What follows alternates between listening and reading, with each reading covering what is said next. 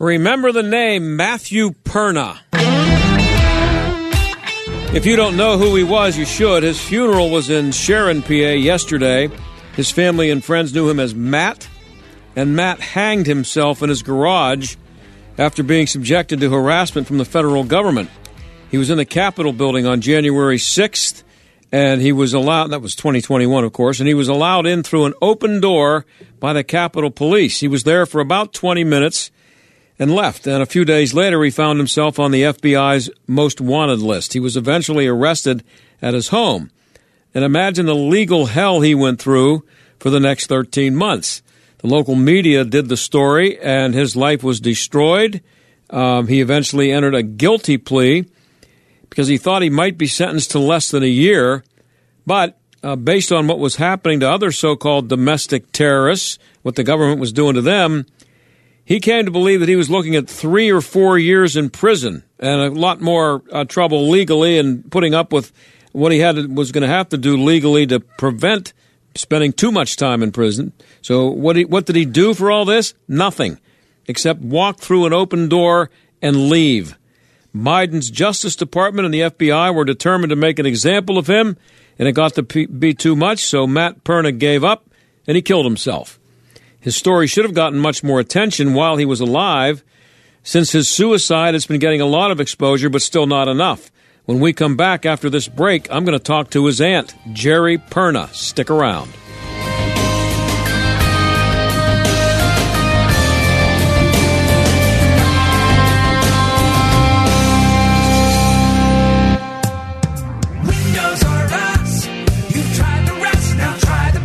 When it's time to replace your roof, siding, gutters, and downspouts, entry doors, and of course windows, you can count on Windows R Us, the area's premier exterior replacement company. This is John Steigerwald. With over 50 years' experience in the home remodeling industry, Windows R Us offers repair and replacement for all your exterior home projects. Why pay double with some other companies? Windows R Us will always give you the best price on the best in-class products, backed by the best warranties in the industry, all with zero sales pressure. And speaking of zero, Right now, get zero interest financing for 12 months and no processing fee with prices set to increase on all exterior products. Lock in your quote today. Schedule a free estimate at WindowsRUsPittsburgh.com. Find them at the Pittsburgh Home Show beginning March 4th. You've tried the rest, now try the best. WindowsRUsPittsburgh.com. Windows R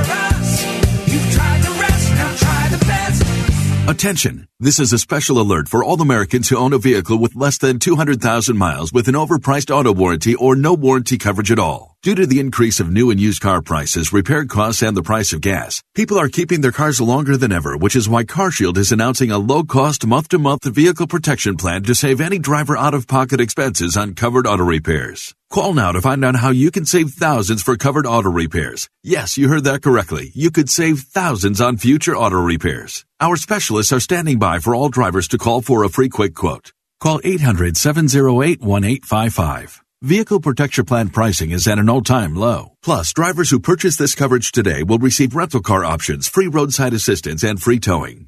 Call 800-708-1855 now for your free quick quote. That's 800 708 1855. What do you have to lose? Call 800 708 1855. Again, 800 708 1855. Do your pets have the same energy they used to? Do they have problems with itching, scratching, a dull coat, or goopy ears? Then your pets need Dinovite.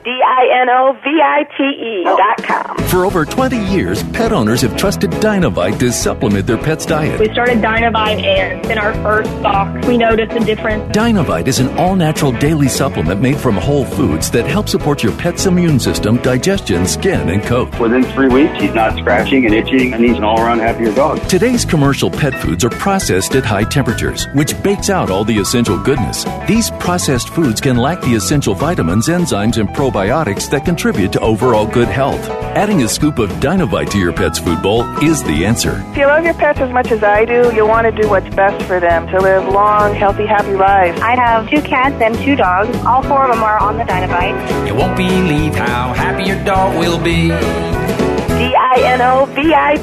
Dot com. Dr. Gorka here, and I want to talk to you for a minute about the 100% drug free relief factor. We all deal with aches and pains in our day to day lives, and I have had my fair share, including injuries like a detached quad muscle that I can tell you fell into the category of really bad pain. But I've been able to manage the pain by taking Relief Factor. It helps your own body to attack and fight off sources of inflammation, the source of most of our aches and pains, and I've loved it for years now.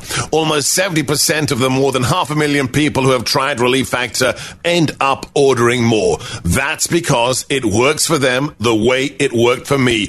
Isn't it time for you to get out of pain? Your first step to becoming pain free should be to order the three week quick starter pack for the discounted price of only $19.95. Go to relieffactor.com, call 800 4 Relief to find out more about this offer. Feel the difference. This is the John Steigerwald Show on AM 1250 and FM 92.5. The answer. Well, it's been almost 14 months since the January 6th incident at the uh, Capitol building in Washington. Still lots of people in prison waiting for a trial date. Matthew Perna couldn't wait any longer. He was harassed by the federal government, was tormented by the local media in his hometown of Sharon, PA.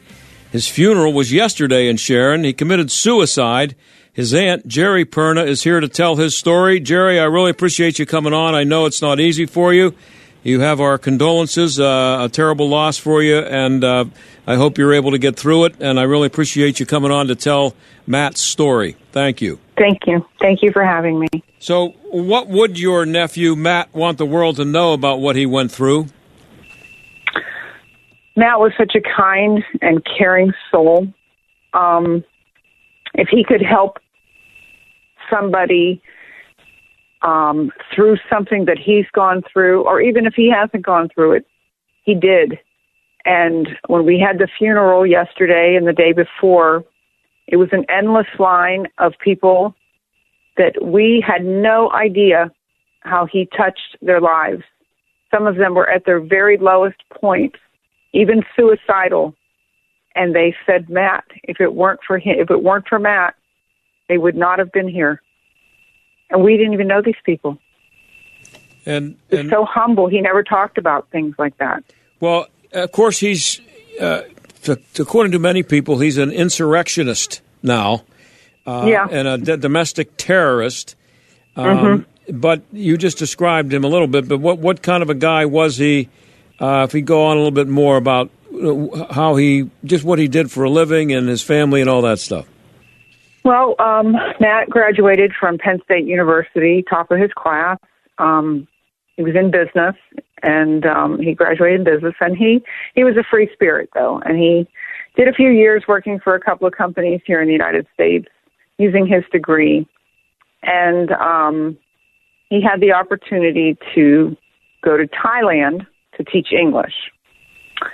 So him and his brother decided they were going to do that for a year and they went over there and they absolutely loved it and he had the travel bug in him at that point they traveled all over thailand and vietnam and saw every place they could possibly see. And um after a year in thailand um he took a contract to teach english in south korea. And he these were you know young children. And he stayed there for two years. And he was going to renew another year. And um that's when his mom got leukemia.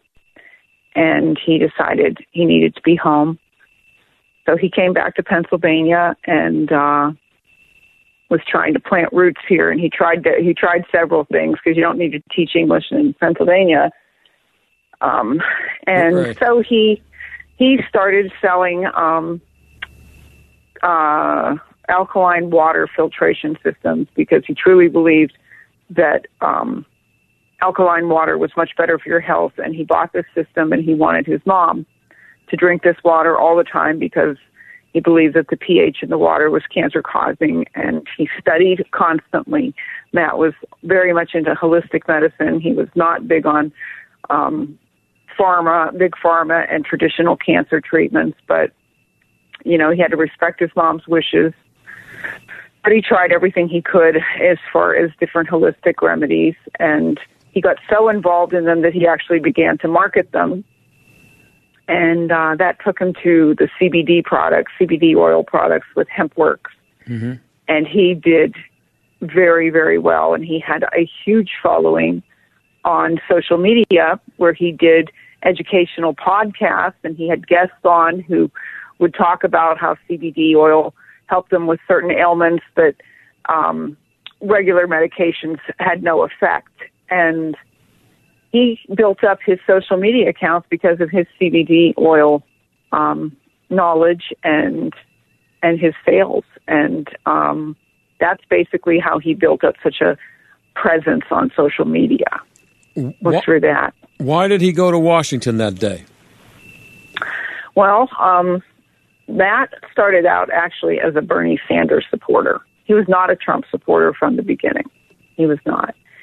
And um, the election after after some time with Bernie Sanders, Matt opened his eyes and decided he was going to support President Trump, and um, and he did. He he supported him, and he went to a couple different rallies when he was running, and um, the Stop the Steal rally was something that was important to him because he did not agree with the the election results, mm-hmm. considering all of the proof that was out there that you know 88 million people that voted for him. It just he just couldn't couldn't agree with that. Right. Didn't agree with it.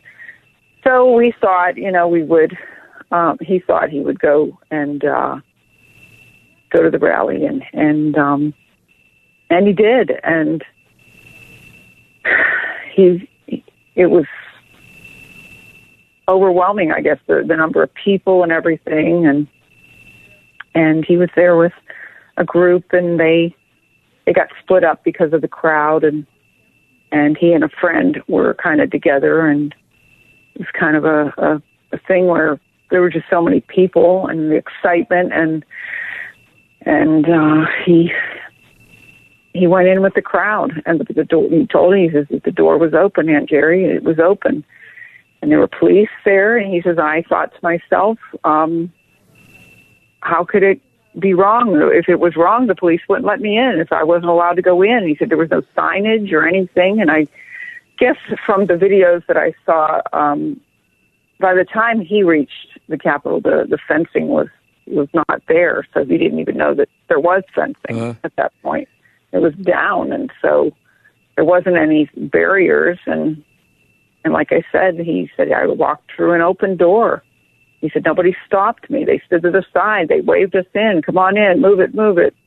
And he went in and he said, he showed me the video on his phone before they took the phone off of him and they took his social media. It was just basically him holding the phone up in the air like people do when they yeah. go to an event and just walking through the rotunda and he said we got to the other side and he said that it was like we were going out the back door. He said so we turned around like we were going to go out the door we came in and that's when there were the police were standing there with barriers and they just kind of shuffled everybody out the door and that was the end of that. And when, when did he find out that he was in trouble with the federal government for doing that?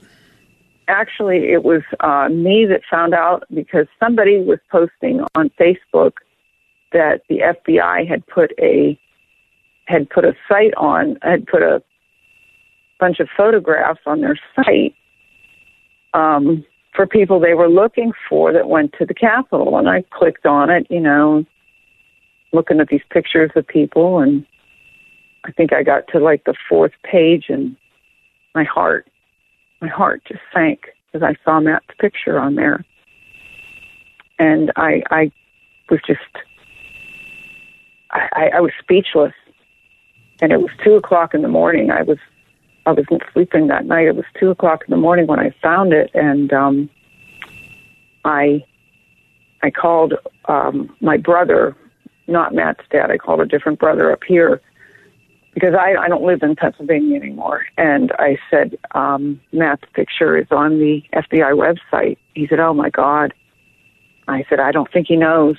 And I said, You better you better go over and tell him. And he says, I'll go over there at six o'clock in the morning. And um, by the time he got there, Matt had already known because somebody else saw his picture on there and alerted him to it. Well, and that was when it, the nightmare began. Yeah, and uh, what his rea- what was his reaction, uh, knowing that he did what you just described, what he said he did, what he said he did, and then he finds himself on a FBI wanted list. He was, I mean, he was in shock. You know, he he had no idea he did anything wrong. I know this sounds naive, but you're walking to a building, the door is open, the police say, Oh, come on in. Why would you question that as being a crime? And what was he uh, initially charged with? He was charged with just um, trespassing, um, parading, and disorderly conduct. And we questioned the disorderly conduct. Exactly what was he doing that was disorderly? And they said, "Oh, that that's grouped in together with the trespassing." And and, and uh, there there are people who, who were there who are still in prison and have not not had a, even a trial date yet. Why was no. why was he not taken to, to jail immediately, and some of the other people were? Do you think? Well, Matt, you know, Matt saw his picture on there, and you know, like three o'clock in the morning, and he called a friend who was a former law enforcement officer. He was retired, and he told him, he says, "What should I do?" He says, "Matt, I, I what you do is you call the local FBI office, and you simply turn yourself in, call them." And so that's what Matt did at nine o'clock that morning. He had already called called the FBI in in New Castle. And and and and, and so what, what, he was he didn't he didn't spend any time in a jail cell.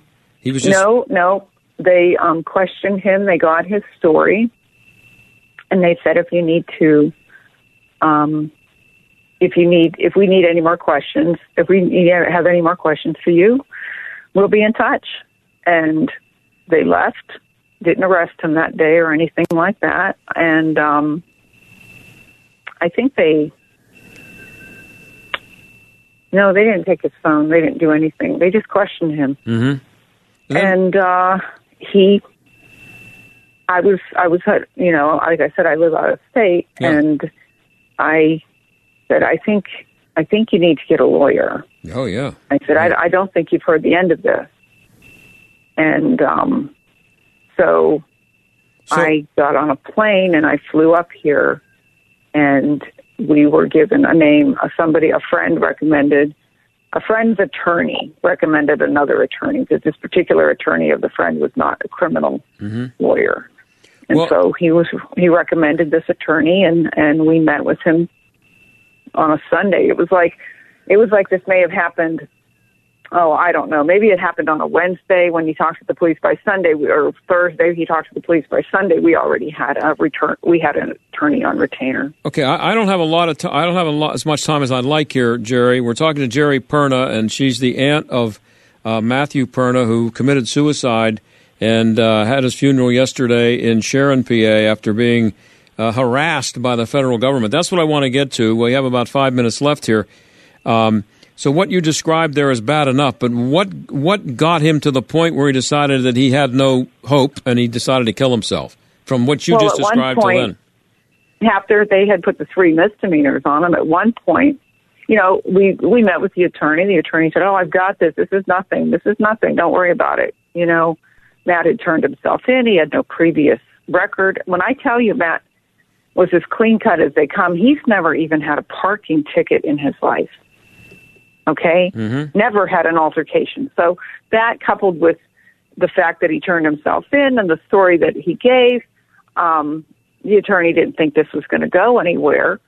And uh, the next thing you know, the police, uh, the FBI called and said they had a few more questions. And I happened to be up here at the time, and I just had a sick feeling. And and uh, we we were out. We came back to the house, and there were six FBI agents in the driveway.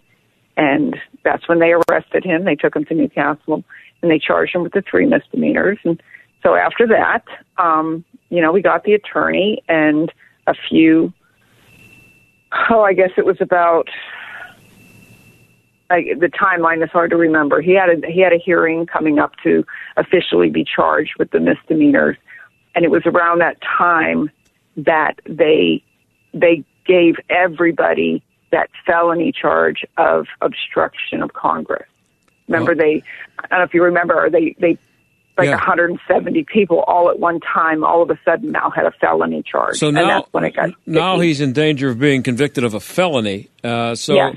uh, we're uh, trying to speed this up a little bit. Just uh, I hate to do this, but why did he plead guilty? Um, it was one of these things that, as far as mental torture goes, every time he had a hearing, it got postponed. It was a delay for discovery, or a delay for this, or a delay for that, and months and months. Every single time there was a, a hearing, it got delayed, and it was weighing on him heavily. And um, he was just so depressed and so worried and so full of anxiety. He just wanted it over with. Mm-hmm. And basically, his attorney said if we go to trial, it's going to drag out. It's going to take a long time, and um, this isn't going to be over very quickly. And um, Matt was just overcome with worry. And every time there was a hearing, the of course the local newspaper had to put that horrible picture of him that they had every single time on the front page The Sharon Herald. and he was Yeah. yes and um and it was it was horrible. It was absolutely it was a nightmare. And it was just it weighed him down. And the worry and the grief and the anxiety was just constantly shadowing over him. And um his attorney says you know i i just don't think you're capable of standing a trial. After the Kyle Rittenhouse trial he said you see what they did to that kid Yeah. up there? Yeah. said, this is this is going to be hard. This is going to be rough, and you're going to be in a in front of a jury of of um, not not Trump supporters, that's for sure. right. And they're going to judge you harshly, and you could fare worse than if you plead guilty. What kind of sentence So- did he expect from for after he pled guilty?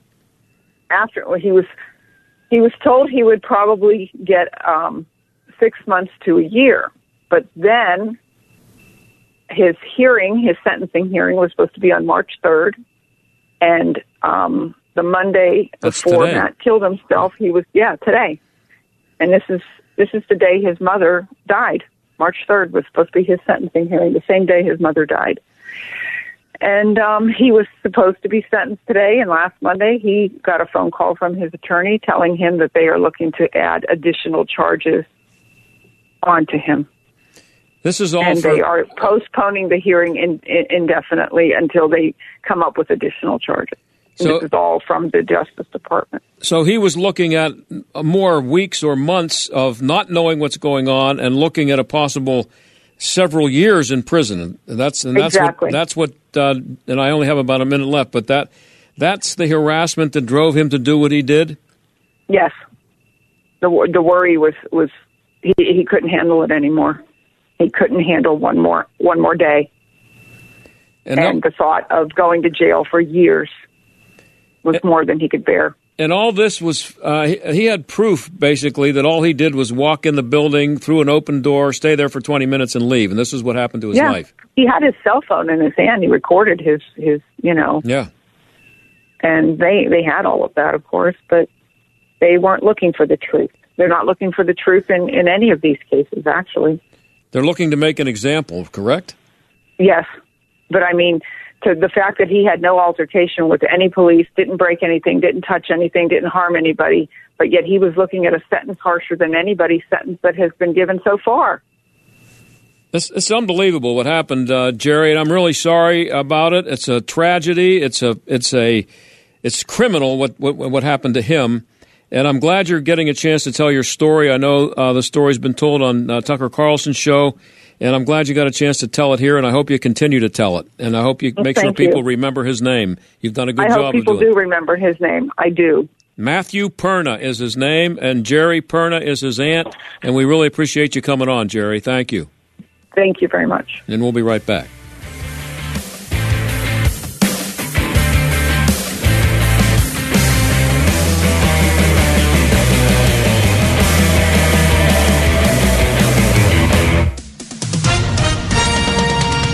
With SRN News, I'm John Scott. Many Ukrainians have been killed by a Russian strike in northern Ukraine. Whilst in the south, Ukrainian forces battling Russian troops at the edge of a major nuclear hub.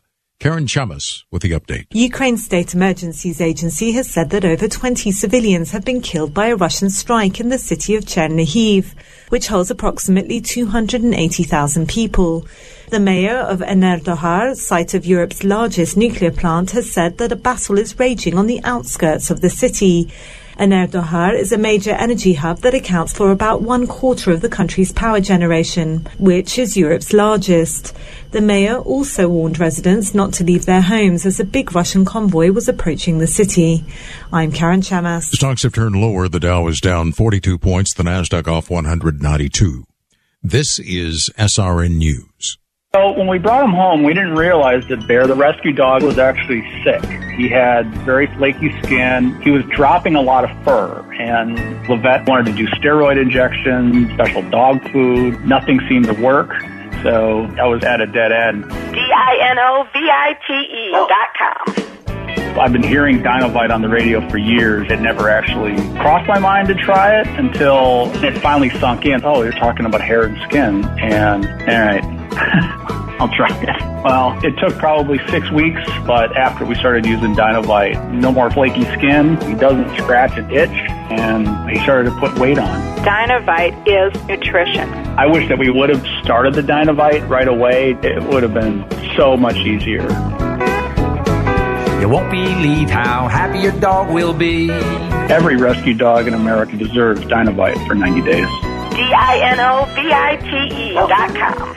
As you watch the heartbreaking videos of what Russia is doing to Ukraine, you begin to wonder what is America's role on the world stage?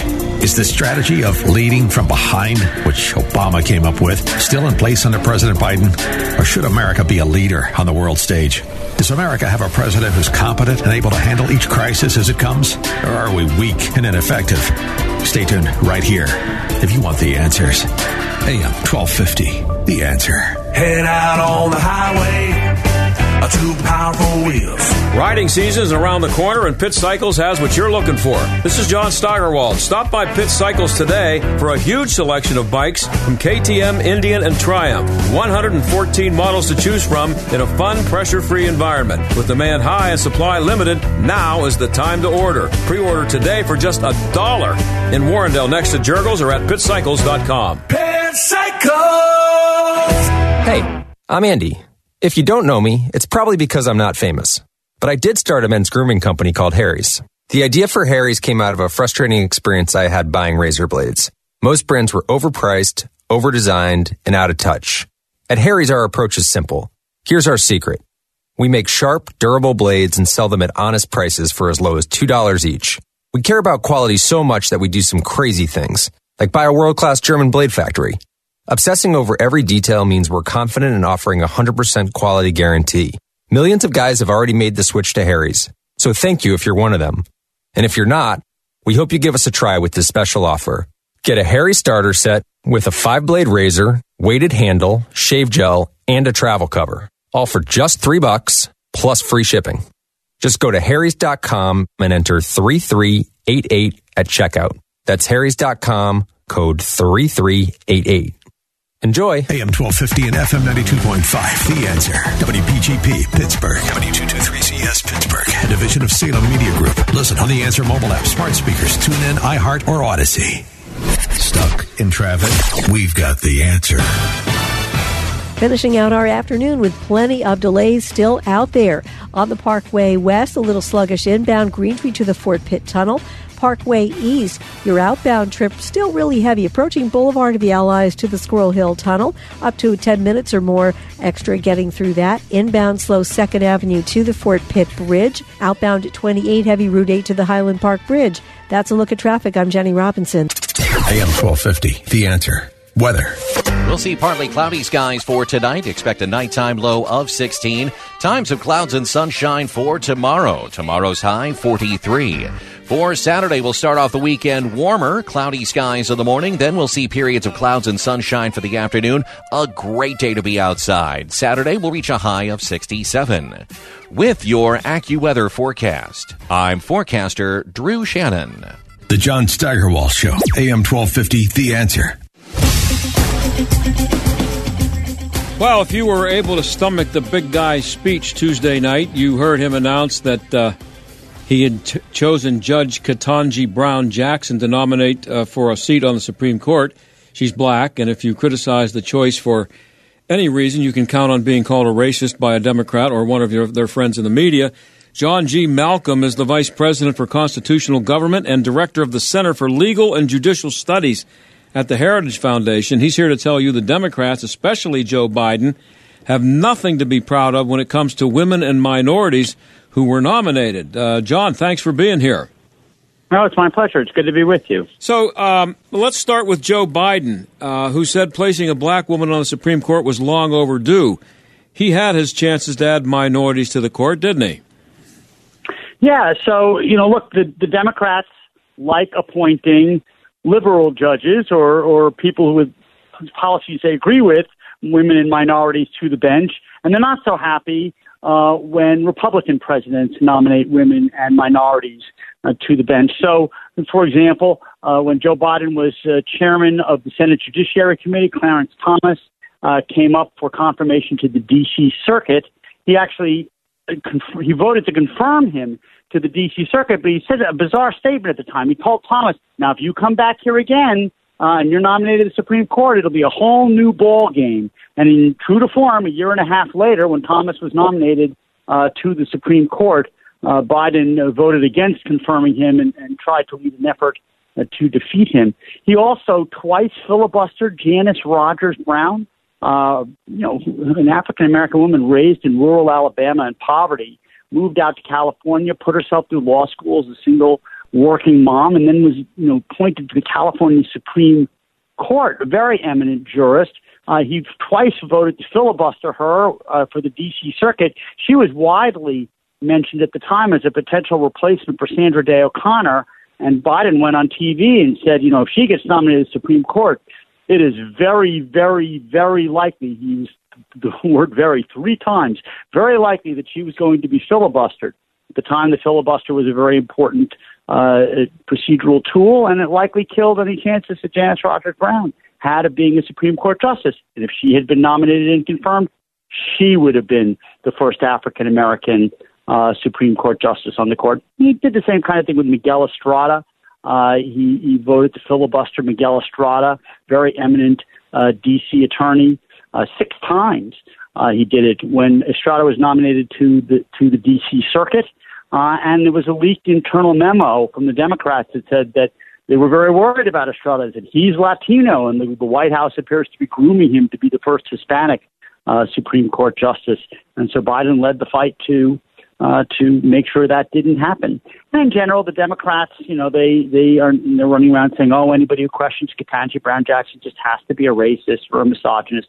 But when President Trump nominated minority and women, uh, you know, to the appellate courts, uh, they they gave them the back of their hand, and Chuck Schumer voted against 20 of the 21 women and minorities whom Trump nominated to the federal appellate benches. So, you know, they they like they like the women and minorities whom they like uh, and they are quick to brand uh, anybody who questions their favorites uh, as uh, as racist, and that's just wrong. Yeah, and I don't remember um, any cries of racism or racist uh, w- in the case of uh, Judge Janice Rogers Brown. I, I, I, I don't remember that one as well as I do remember Miguel Estrada. For some reason, um, that name sticks out to me more than Janice Rogers Brown does. I, I, I remember that very well.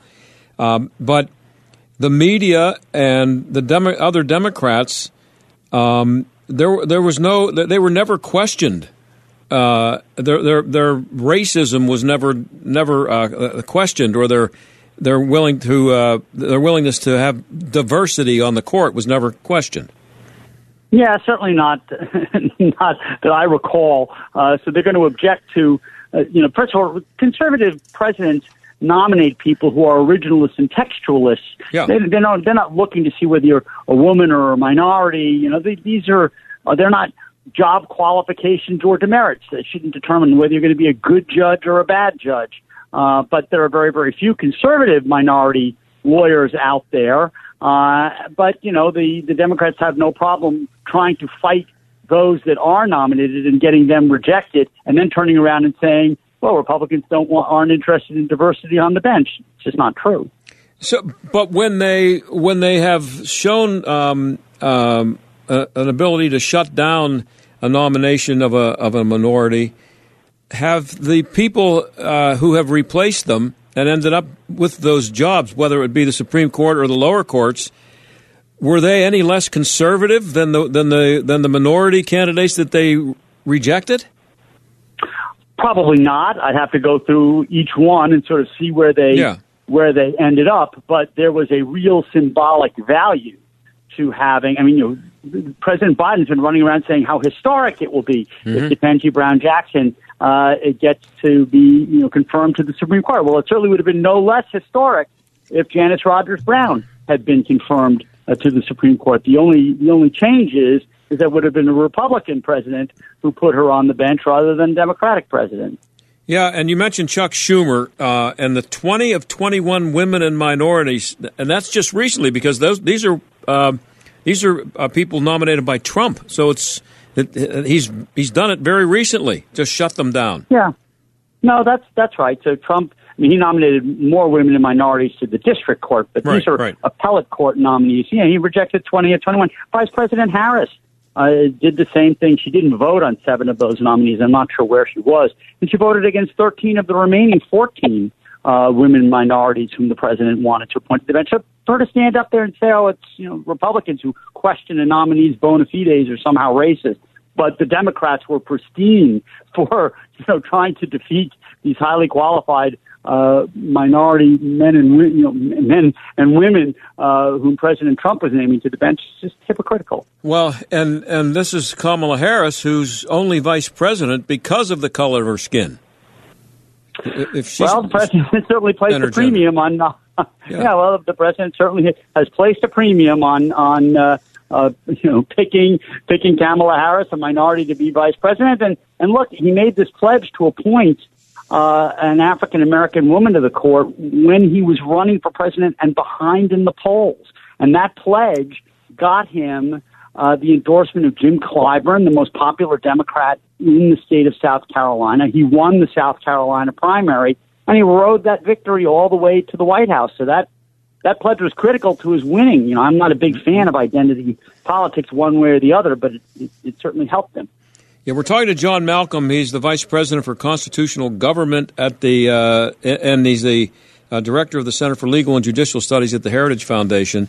Um, I, I'm not an attorney, and I, you know, I, I'm not an expert on this by any means, but I'm just as a citizen, I've, I've never understood even, I've never even understood the, the idea that you have to have a certain number of minorities uh, on a jury if if a if a minority is on trial, any more than you should have a certain number of white jurors if it's a white person on trial. Even going to that low level of of, um, of judicial issues.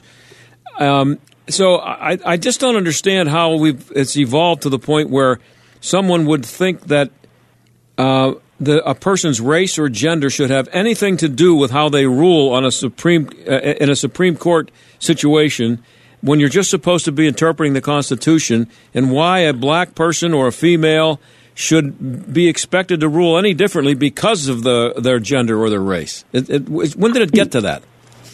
Yeah, look, I well, uh, Barack Obama when he was president uh, talked about how one thing he looked for was was empathy uh, in a judge, and whether the judge has walked in the shoes of you know, the kinds of people who appear before them. I, I must say, to to her credit, when Ketanji Brown Jackson was nominated from being a district court judge to the D.C. Circuit last year, she was asked about what role race plays uh, in her decision, and, and she said, and this is a quote: "I don't think that race plays a role in the kind of judge that I have been and that I would be in any way."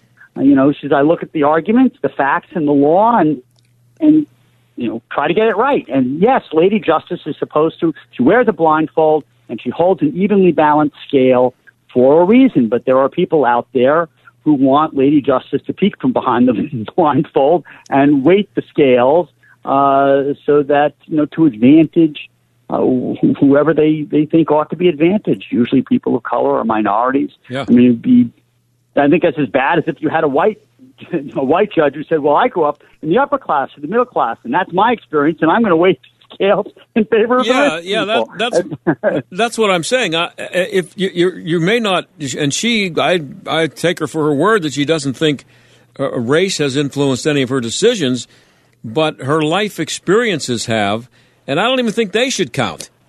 It, it, it just shouldn't. It, what happened to you should not uh, have anything to do with it. Um, no, that's right. They're supposed to evaluate facts and law, and and Yeah. and try, yeah, and try to apply the law faithfully and equitably. And I guess that's out the window now. Do, do you think the uh, Republicans who are accused of being racist or about to be accused as soon as they question um, K- uh, Ketanji Brown Jackson's qualifications or maybe ask her too many tough questions, do you think the Republicans who are accused of being racist have the guts to battle? Uh, to I'm sorry, to rattle, um, you know, to rattle off the records of Biden, Harris, Elizabeth Warren, Dick Durbin, the rest of the Democrats? You, you, you, uh, in your piece at the Daily Signal, you, uh, you you kept score on that and showed how they all voted against uh, minorities and women at, uh, to a, a huge degree.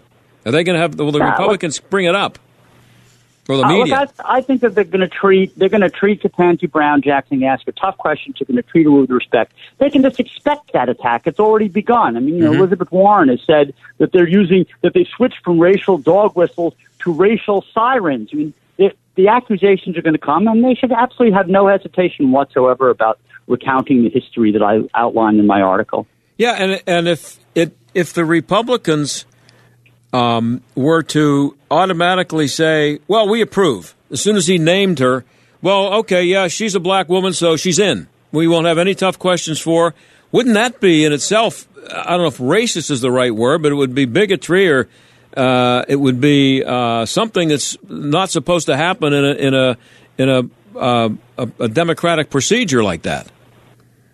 Well, you know, it could either be that overwhelmingly they think she is terrific, Yeah. uh, in light of the fact that she only got 53 votes last year to elevate her to the D.C. circuit. I don't think that that would be the case. You know, if, it, it could arguably be condescending if they didn't think that she would be up to the task of answering those tough questions before the Senate Judiciary Committee. Yeah. But I think she's going to be equal to that task. She did it last June. They've already scheduled these hearings to begin on March 21st, which is remarkably short, so they must have a lot of confidence that she is ready to face the gauntlet of the Senate confirmation hearing. And I think that she will be treated with respect. There are not going to be the kinds of character assassinations Clarence Thomas and Brett Kavanaugh were subjected to, but it's important that she be asked tough questions about her views on different areas of the law in cases that she's already decided, or about her judicial philosophy. I mean, just last year she said she didn't really have a judicial philosophy, which is rather shocking for someone who's been a judge for nine years already. And of course, if she's on the Supreme Court, her judicial philosophy is going to matter an awful lot. So she should not be allowed to get away with an answer like that.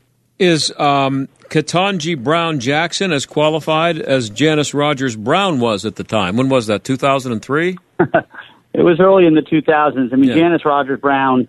I mean, if you're looking for for people who've had life experiences, you know, Janice Rogers Brown uh, had real life experiences. Ketanji Brown Jackson, you know, it's fine. She went to Harvard and Harvard Law School and met her husband, who's a surgeon. She was raised uh, in Miami by a, a, a school attorney and a, and a high school principal. I mean, she's had a nice upbringing, but if you want to talk about real life experiences where somebody had to struggle to overcome a real prejudice, uh, Janice Rogers Brown certainly gets the nod there. Well, uh, I don't know how much you've looked at um, Ketanji Brown Jackson's uh, record, but is is there anything that you know of in her record that makes you think she will stick to the Constitution when ruling on cases? How, how confident are you that she'll be a? I mean, she's going to be a liberal judge, but is she going to be uh, a radical liberal judge? Well, certainly on a number of issues, she skewed pretty hard left. Things like immigration and labor disputes. She certainly came down very hard on the Trump administration. uh, you know, compelling Don McGahn, the former White House counsel, to testify over an assertion of executive privilege by by the president as a D.C. Circuit judge. She joined an opinion that uh, is going to uh, allow the National Archives to turn over all kinds of material to the January 6th commission uh, that the House of Representatives is, is holding over the objections of President uh, Trump. So, you know, we'll have to see whether or not she can apply the law fairly. Mm-hmm. Uh, she hasn't ruled on a lot of constitutional questions so far as I can tell. Uh, but she has done things like uphold the Small Business Administration program that, that favored uh, socially disadvantaged individuals and minorities. So these are all fair game, you know, things to ask her about whether she puts a thumb on the scale when she's interpreting the law and the Constitution. Now, we see cases of judges who uh, were appointed by Republicans or conservative uh, presidents, and they tend to uh, sometimes they don't uh, make conservatives as happy as they thought they were going to be. John hmm. Roberts would be an example of that. He's voted with the liberals quite a bit. Um, what are the chances that, that she would? And, I guess the question I was going to ask you was uh, it doesn't seem to happen the other way very often. That liberal judges don't very often disappoint liberals by voting with the conservatives, but it, but vice versa happens a lot. No, they certainly don't. I mean, you name John Roberts. Yeah. You could name Earl Warren, William Brennan, David Souter, Sandra Day O'Connor. Mm-hmm. You know, there's a long, long list of uh, of Republican appointed justices. Harry Blackmun, who wrote Roe versus Wade, you know, who have disappointed uh, uh, Republicans. You'd have to go back to Byron White, who was appointed by President Kennedy to find a justice who disappointed some people on uh, on the left. Uh, I do not expect that uh, Ketanji Brown Jackson would uh, disappoint liberals if she got appointed. In fact, President Biden made it very, very clear that he has an explicit litmus test when it comes to Roe versus Wade uh, for his nominees, and she ought to be asked whether she made a promise to the president about how she would rule in particular cases. Lord alone knows the Democrats have no qualms about asking those questions of Republican nominees. Is the court? Uh, let's just say she gets uh, Ketanji Brown Jackson gets uh, appro- uh, gets nominated confirmed, and, and yeah confirmed. That's the word I was looking for. Um, is the is the court going to be any more liberal than it was with Breyer? Well, you know, maybe on you you're right to raise the point that it's replacing a quote unquote liberal with a liberal. It's not nearly as earth shattering as say replacing Ruth Bader Ginsburg with Amy Coney Barrett. Right. On the other hand, Justice Breyer, uh, who was a former member of the Sentencing Commission, just like Judge Jackson, he often ruled with the government in criminal uh, cases. He would give business in business disputes. I think he was very even handed on the big social issues, abortion, racial preferences, the death penalty, things like that. Uh, he was a pretty reliable liberal vote, and I would expect the same thing from Judge Jackson if she's Justice Jackson. Yeah, well, we'll see. Uh, and um, it's going to be coming up pretty soon. Should be an interesting uh, battle, but I, I don't have a lot of confidence that the Republicans are going to be too tough on her. Uh, but we'll see what happens, I guess. Um, John Yeah. John Malcolm, uh, Vice President for Constitutional Government and the Director of the Center for Legal and Judicial Studies at the Heritage Foundation. Thanks for coming on. It was my pleasure. Thanks for having me on. Okay, we'll be right back.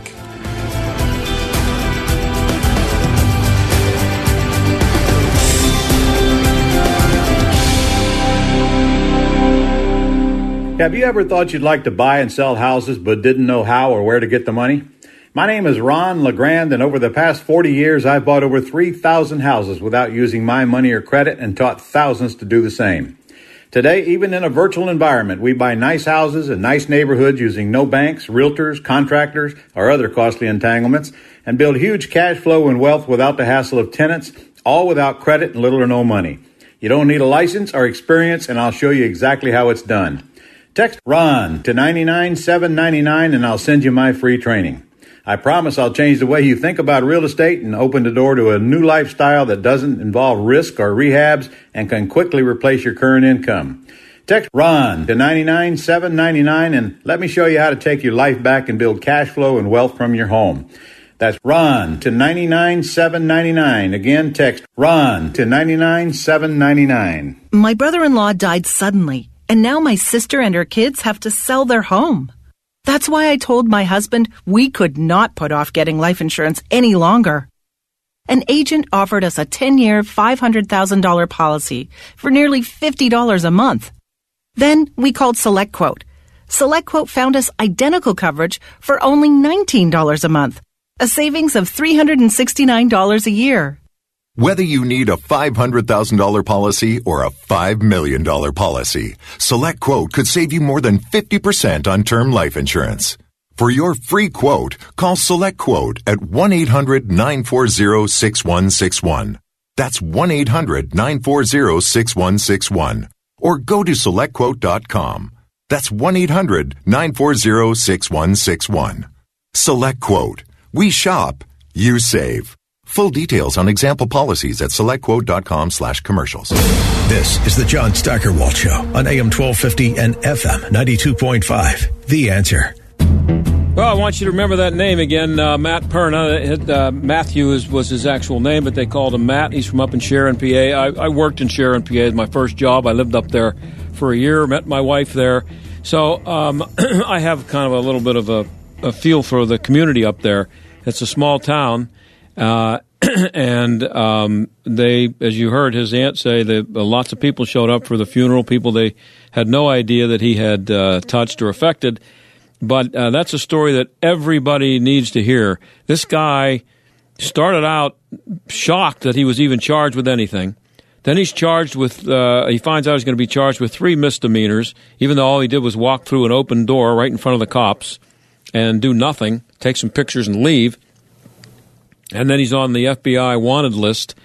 And he gets ready to plead guilty to the three misdemeanors, and he finds out that they're going to throw in another felony charge which could mean he's going to go to prison for three or four years, maybe. Uh, I think there was one case of a, a guy with a similar uh, charge. He got 41 months. So he was looking at something like three to four years in prison. So the poor guy hangs himself. He's dead over walking into the Capitol building and spending 20 minutes there and then leaving. Terrible. I hope the story gets a lot more uh, coverage. I'm glad to have been able to tell uh, this audience about it, and I hope uh, you remember his name. Matthew Perna. Talk to you tomorrow.